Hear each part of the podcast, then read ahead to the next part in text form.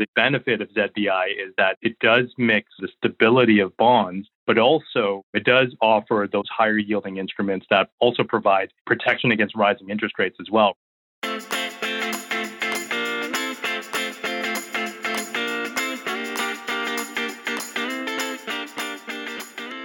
Welcome to ETF Market Insights, a podcast where some of Canada's leading investment experts guide you through the world of exchange traded funds. Brought to you by BMO Global Asset Management.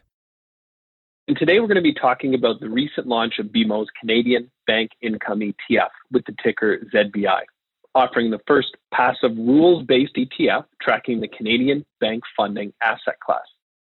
The exposure is different from traditional fixed income strategies, with the fund investing in Canadian bank issued bonds, which represent roughly 60% of the target weight, as well as complemented by hybrid securities like preferred shares and LRCNs.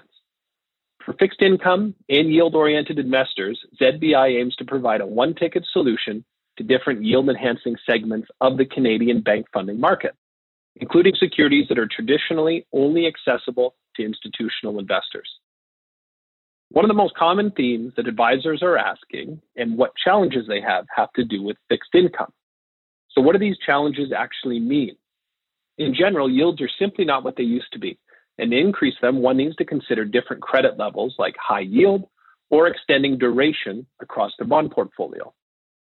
Most advisors know this, and in my conversations, they're looking for other solutions to complement their fixed income holdings. In effect, they're looking for a new dimension in fixed income investing. The good news is, in terms of demand, this leads to innovation, innovation that our team works through in different product strategies. That will be our focus for today's session. I think this is one of the more innovative ETFs that I've seen coming off of our shelf in the last number of years. For this reason, we're joined by Alfred Lee today, who is my colleague, PM, and director of our ETF team, to talk about our most recent launch. And Alfred, I want to say thank you for joining us today. Great. Thank you, Rob. Thanks for the opportunity. So, Alfred, before we jump into ZBI, can we talk a little bit about the fixed income market in its original days? So, we're looking back 10 to 15 years ago because I know you were instrumental in launching that first fixed income product here in Canada. Well, I think you know one of the benefits of fixed income ETFs is that even though they've been around for a while, I think they they are very innovative, right? So, you know, when you look at all of the advantages that we talk about when it comes to ETF investing, you know, things like transparency, liquidity, price discovery. Um, I would say all of those are even more pronounced when you're looking at fixed income ETFs. And I think, you know, as you know, um, a lot of clients, both in the retail and the institutional world, have have gravitated towards fixed income ETFs because they address a lot of the shortcomings of the underlying fixed income market. So, you know, when you look at the fixed income market, you know, it's a very opaque market. Um, you know, you can't see the bid or offer. So it's really just an upstairs market where, you know, you don't know how much of that bond is traded. Um, you don't know where it last traded either. Um, bid offer spreads on bonds are also very wide as well, especially when you look at the corporate bond space.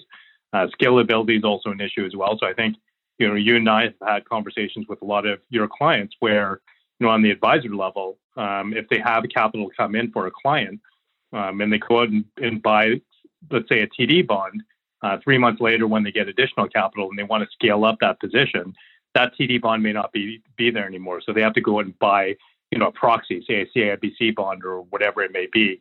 Um, when it comes to fixed income ETF, I think it addresses a lot of these shortcomings. Um, you know, ETFs are listed on the equity exchange, so it's a fully lit market. You know, um, there, you know where the bid offer is, how much of the volume is traded, even though it's not, even though it's not an indicator of liquidity um, it does give you a lot more intel. And bid offer spreads on, you know, um, ETFs are tighter than the underlying market, and that's why institutions have gravitated towards ETFs as well. And scalability is also a big benefit of ETFs. You could always add to the position. Um, let's say, for example, if a client goes out and buys ZCS, which is our short corporate bond ETF, they could always go out and add to that position as well. Um, you know, not to mention, I think you know when you look at fixed income ETFs, um, you know, in in on the retail level, um, 15 years ago, you could you can't get access to high yield emerging market bonds and even treasuries, but now through an ETF, um, it's essentially leveled the playing field with uh, you know institutional investors as well, right? So um, you know, from a portfolio construction level, I think fixed income ETFs have really gone a long way um, in terms of you know allowing investors to build a more holistic portfolio. Um, but you know, to your point, I think um, you know this is a very innovative ETF. Um, you know, I think uh, Canada has essentially been on the forefront in terms of developing um, you know ETFs. The first ETF in the world was launched here. Uh, the first bond ETF, uh, which was launched here 10 to 15 years ago, and our team was involved in this back in the iShares days. Uh, but you know, with ZBI, this is a further uh, good example of how ETFs in Canada, in terms of innovation, We're really just at the forefront, uh, pushing innovation. I think you're right about that. And just seeing the daily flows in the business that we do at BMO, more than in some cases, half the business we do is in the fixed income segment, recognizing that the equity exposure that they could have bought 15 to 20 years ago was definitely the focus out of the gate. But fixed income continues to grow in terms of its application and clients embracing uh, ETFs that expose themselves to fixed income as the underlying. So, just to carry on that theme, we talked about innovations. What really was the objective in creating uh, the investment exposure for ZBI? I know you were very influential in that. Based on the conversations that you've had with a lot of your clients, I think advisors, especially, have been really challenged in terms of you know what to do with fixed income over the last several years. Until the last couple of months, I would say fixed income has really been yielding next to nothing, right? So, you know, we've been at the bottom of an interest rate cycle, but at the same time, we know that, you know, higher interest rates are coming through um, central bank tightening. Also, inflation is coming because, um, you know, because of what's going on with COVID, um, additional monetary stimulus, uh, so on and so forth. So we know higher interest rates are to come. So um, it really, you know, makes it very difficult for fixed income investors. Um, but at the same time, I mean, you know, a lot of advisors coming into the year, they've been saying, you know, I want to abandon fixed income, but you know, as a part of my IPS, I have to have you know some portion of my clients' um, portfolio in fixed income investments. And you know, I think it's always a good idea to have fixed income exposure in your portfolio because, you know, as we've seen in the last couple of months, it, it really nullifies or at least mitigates some of the equity market volatility, right? So even though fixed income has really been, you know, um, challenged, um, it does offer a lot of benefits to a portfolio. But I think, you know, when it comes to advisors, you know, when they look at fixed income, they they really feel like they painted themselves into a corner, right? I mean, there's really three options there. Uh, you could really hold something safe and you get next to nothing in return. Uh, option two is you essentially take on a little bit of credit risk, but who knows, you know, what what risk you're going to take on, especially if you go into things like emerging market bonds. Um, duration risk uh, is another way of getting more yield, but it's been been a pretty flat yield curve. Uh, but at the same time, with all the interest rate hikes that are anticipated, you do take on a lot of duration um, exposure, right? So in, in terms of ZBI, you know, the genesis of how we came up with this product is we essentially wanted to address all these shortcomings and the challenges in the fixed income market. So we essentially started with a blank slate and um, essentially tried to figure out, you know, what's the best way in getting um, or solving these problems for advisors, but at the same time, you know, talking with the head offices and and knowing, you know, what are what are the rules that govern them, things like the CIFSC classifications. So staying within those parameters at the same time as well.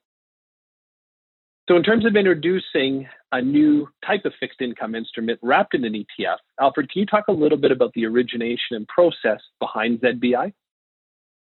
Sure. You know, one of the main advantages of uh, being a Canadian ETF provider is that you know we have a lot of conversations with our clients, whether it's retail advisors, head office, institutional accounts, or direct investors, or whatever it may be. Um, I think one of the advantages of being a Canadian ETF provider is that you know we're always listening to our clients, what their objectives are, and what the challenges they are, in, in terms of they're facing, in terms of you know what kind of outcome they're trying to get in terms of their investment. So uh, our approach is always to you know listen to that and also uh, to design products that are, uh, you know, that essentially address their specific outcomes.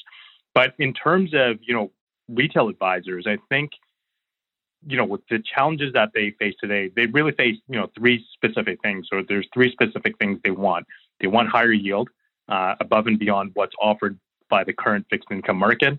They want protection against higher rates and also inflation, given what's going on in the economy right now but they also want high quality as well. So they don't want to dip into things like sub investment grade.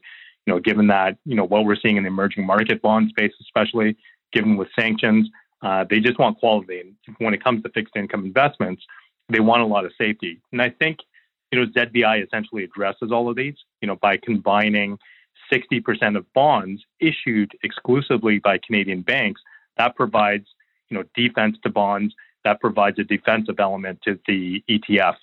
But by allowing 40% of the ETF to go down one notch lower down the capital structure, you allow the ETF to generate additional yield above it, above and beyond, you know, fixed income. And you also get protection against rising interest rates as well. So when you look at, you know, things like LRCNs, things like uh, preferred shares, keep in mind they have that resettable feature. So as interest rates continue to go up, they're going to be able to reset to a higher dividend or a higher income rate. And last but not least, when you're focusing on the instruments issued by banks, you know, keep in mind that, you know, that allows us to focus on the quality and the soundness of the Canadian banks. And, you know, keep in mind ZBI is investment grade. So, um, you know, I think by getting yield, by focusing on the quality of the banks rather than, you know, forcing advisors to go into things like high yield and going into things like emerging market bonds, but instead by focus on focusing on the quality of the banks and then going down lower in the capital structure is a more efficient way of getting yield. And in terms of solvency risk, ZBI is going to be obviously much lower than things like high yield bonds and emerging market debt as well. And then Canadians tend to be partial to Canadian bank securities on the equity side for sure. Does that come into your decision making process as far as why we've used Canadian credit um, in terms of familiarity and visibility in the client size? Or is that just coincidental? In terms of, you know, the comfort with Canadian banks, I would say so. I mean, as you know, I think as Canadians, um, it's a really unique situation, right? Where um, I think most Canadian investors are very, um, you know, comfortable with owning Canadian banks, whether it's through bonds or stocks or whatever it may be. I think for good reason. I mean, when you look at Canadian banks, um, they're world renowned for their stability and soundness, right? I mean, um, you know, a good example is, you know, after the financial crisis, um, while the whole, you know, global financial system was essentially, you know, brought to its knees, um, the Canadian bank came away relatively unscathed, and, and for very good reason. It wasn't by accident either. Um, you know, Canadian banks tend to be run very conservatively. Um, they tend to be very well capitalized. They're independently governed by a number of regulators, including OSFI as well. And you know, after or in the wake of 2008, you know, the Canadian banking system, as you know, was um, you know uh, recognized for a number of accolades, including the most sound banking system for eight years in a row. Uh, a lot of credit um, cr- credit uh, providers, essentially, or credit rating agencies, essentially um, gave a lot of accolades to the banking system as well, right? So I think, you know, um, when you look at Canadian banks, I think a lot of investors are very comfortable with owning Canadian banks. Even for international investors, um, they're very comfortable with Canadian banks as well, right? So even when you look outside of Canada, I would say that's not true for you know U.S. investors. They're not perfectly comfortable investing in um, you know banks of their own, but when it comes to Canadian investing or Canadian banks, global investors tend to be very comfortable with owning the Canadian banks. And I think that helps the conversation where clients are familiar with the asset class. But to go a little bit deeper on the three components that make up ZBI, we look at LRCNs, we look at traditional preferred shares, which clients are probably more familiar with, and then obviously uh, traditional bank bonds, which make up over 60% of the portfolio. Can we talk about each of those different categories and LRCNs in particular, because it's something that clients may not have looked at before? Yeah, for sure. I mean, I think ZBI, I mean, to your points earlier, um, it is a unique mix of those instruments. Um, you know, ZBI essentially is uh, a one ticket solution to get exposure to um, not just bonds, but also traditional preferred shares, institutional preferred shares, uh, limited recourse capital notes, LRCNs, or some people call them AT1 bonds, uh, which stand for additional tier one capital bonds. Um, so in terms of the portfolio construction, it's really unique because you know 60% of the portfolio is essentially invested in um, bonds. So bonds issued by the Canadian bank. So uh, that component provides a lot of stability and defensiveness to the ETF or the portfolio. Um, so these are bonds, you know, higher up in the capital structure. So this is essentially, you know, as, as safe as you get in terms of, you know, bond related or bank related investments. The remaining 40%, uh, what we're doing is we're allowing the portfolio to invest lower down the capital structure, so one notch below. Um, so that includes things like, you know, traditional preferred shares, um, also institutional preferred shares, uh, LRCNs, which is you know limited re- recourse capital notes that I uh, mentioned earlier. Um, why that's interesting is because the institutional preferred shares and the LRCNs, those are only accessible to institutional investors, but for retail investors, they could access those instruments through ZBI. So that's really unique, and that's that's an industry first as well. Um, you know, I think in terms of the construction of the portfolio, um, the 40% that's allowed to move down lower in the capital structure, that's very critical for the ETF as well because um, that allows the ETF to get or generate additional yield above and beyond uh, what's offered by the fixed income market. But at the same time, all these instruments all also have that resettable feature where as interest rates continue to go up, they're allowed to reset the prevailing interest rate as well. So it does offer um, interest rate protection as well. So um, you know, those are some some key things to note about the structure of ZBI. One of the largest proxies of the rate reset market here in Canada is ZPR, one of our other ETFs. And I do have clients that want to contrast or compare the two, knowing that there's exposure or similar exposure between them. Can you maybe go a little bit deeper on the distinction between the traditional rate reset versus an LRCN and why the LRCN market exists? That's a good question. I, I think it that's a good differentiator as well. I, I don't want um, investors to be confused with uh, ZBI and ZPR. Um, so with ZPR, you know, which is one of our most popular ETFs, I would say, um, ZPR is essentially a preferred share ETF. So the uh, what ZPR essentially does is that it will offer investors a pure exposure into rate reset preferred shares. Um, ZBI, even though it holds an element of preferred shares. Um, in terms of its weighting in traditional preferred shares, it's only about 20% of the portfolio. So I don't want investors to think that ZBI is um, a preferred share ETF, even though it has an element of preferred shares in it. Um, the other key differentiator is that with ZBI, uh, whereas ZPR could invest in, you know, preferred shares issued by all sectors, ZBI invests in only preferred shares issued by the banks or the big uh, the big six Canadian banks and any banks in Canada. So that's a key differentiator because when you look at, you know, there's a unique situation going on with bank issued preferred shares right now. So as you know, over the last couple of years, and anybody that's followed the preferred share market, they've been, you know, a lot of or, or you know, the newer instruments have been issued. So things like LRCNs um, and also institutional preferred shares so a lot of the capital raised in issuing these instruments by the bank, they've been using the capital to call back um, the outstanding traditional preferred shares. And why that's key is because as these issues are expected to get called back, they're essentially trading very close to their par value. So um, as they get called back, they get called back at $25, which is par value. Um, so that's created a lot of stability to the traditional preferred share market in the banking sector. Um, so with ZBI, because it only holds the bank issued preferred shares, it offered stabil- it offers stability and, and essentially because they spit out that dividend is just a good way of clipping a coupon, right? So, um, you know, in, in terms of your question, in terms of, you know, what what are LRCNs um, and what are institutional preferred shares, the best way to think about it is, you know, where they where they live on the capital structure of a Canadian bank, they're essentially considered equal footing with traditional preferred shares, um, but just uh, there is some small differentiations um, in terms of you know just in terms of regulatory classification. LRCNs typically uh, or traditionally are classified as bonds, so they they generate income rather than dividends. Um, traditional or sorry institutional preferred shares almost the same as traditional preferred shares, but they trade more like bonds but still offer a dividend, but they don't they don't trade on uh, an equity exchange like traditional preferred shares. I think when you highlight the capital structure and where each of these fit in uh, relative to each other, I think that helps clients visualize what it is that they're getting access to. And then you, you kind of hinted upon it, but the behavior of ZBI as a packaged ETF, what might we look at in terms of rate policy? Clients are looking at inflation.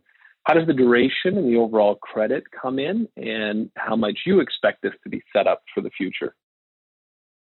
It's a good question. I mean, you know, you could all for for an ETF. You mean, you know, when you look at obviously, you know, to get the disclosure out of the way, you can never, you know, look at past performance and never a great indicator of future performance. But having said that, um, you know, by knowing how historically a lot of the um, asset classes have behaved um, historically, it does give us a good indication in terms of you know how ZBI is going to trade. Um, so I would say you know the benefit of ZBI is that it it does mix, you know, as I mentioned before, the stability of bonds, but also because it allows you know the ETF to go lower down the capital structure, just one notch lower. Um, it does offer those higher yielding instruments that pr- um, also provide, you know, protection against rising interest rates as well, right? So in a rising interest rate, I would expect ZBI to outperform something like ZCS, which is our short-term corporate bond ETF.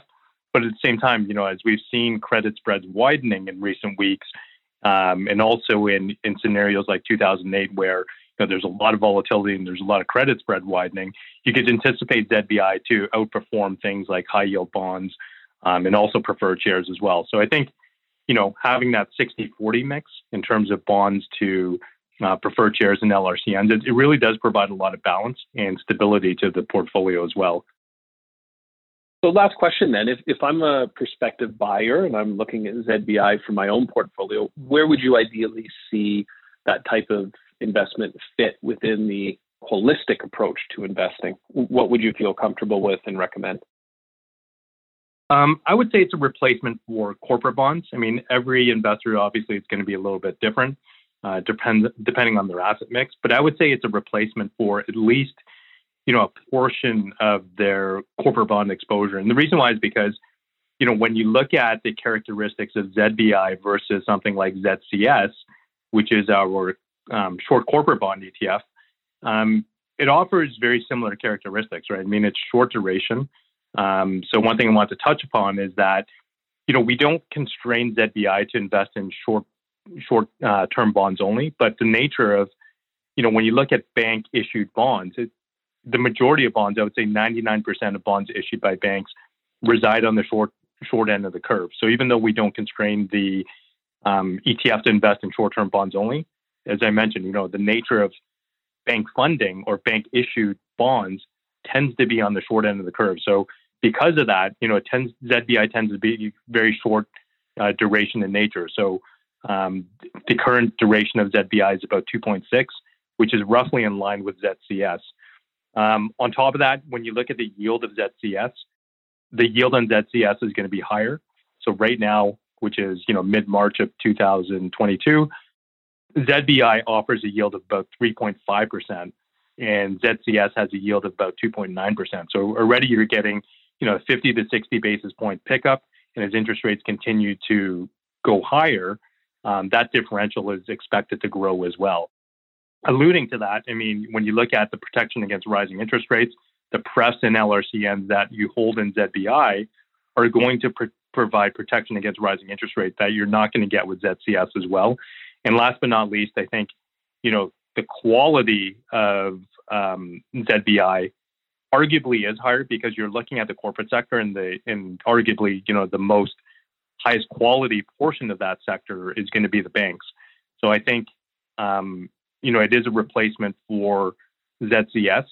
Um, you know, our target audience, I would say, is retail advisors. But at the same time, you know, we've been getting a lot of calls from asset allocators, you know, fund to fund managers looking at this, and also, you know, certain institutional accounts, as you're aware, uh, that have very restrictive IPSs. And I think, you know, this ETF potentially fits their bill in terms of fitting in their portfolio as well. Alfred, thanks so much for joining us this morning. I really appreciated your time, expertise, and knowledge as it relates to our ETF shelf and structuring. For those of you that want to learn more or go deeper on ZBI, please reach out to your local BMO Global Asset Management salesperson, and they'd be happy to assist. And for me, Rob Butler, thanks very much for joining us today. ETF Market Insights has been brought to you by BMO Global Asset Management.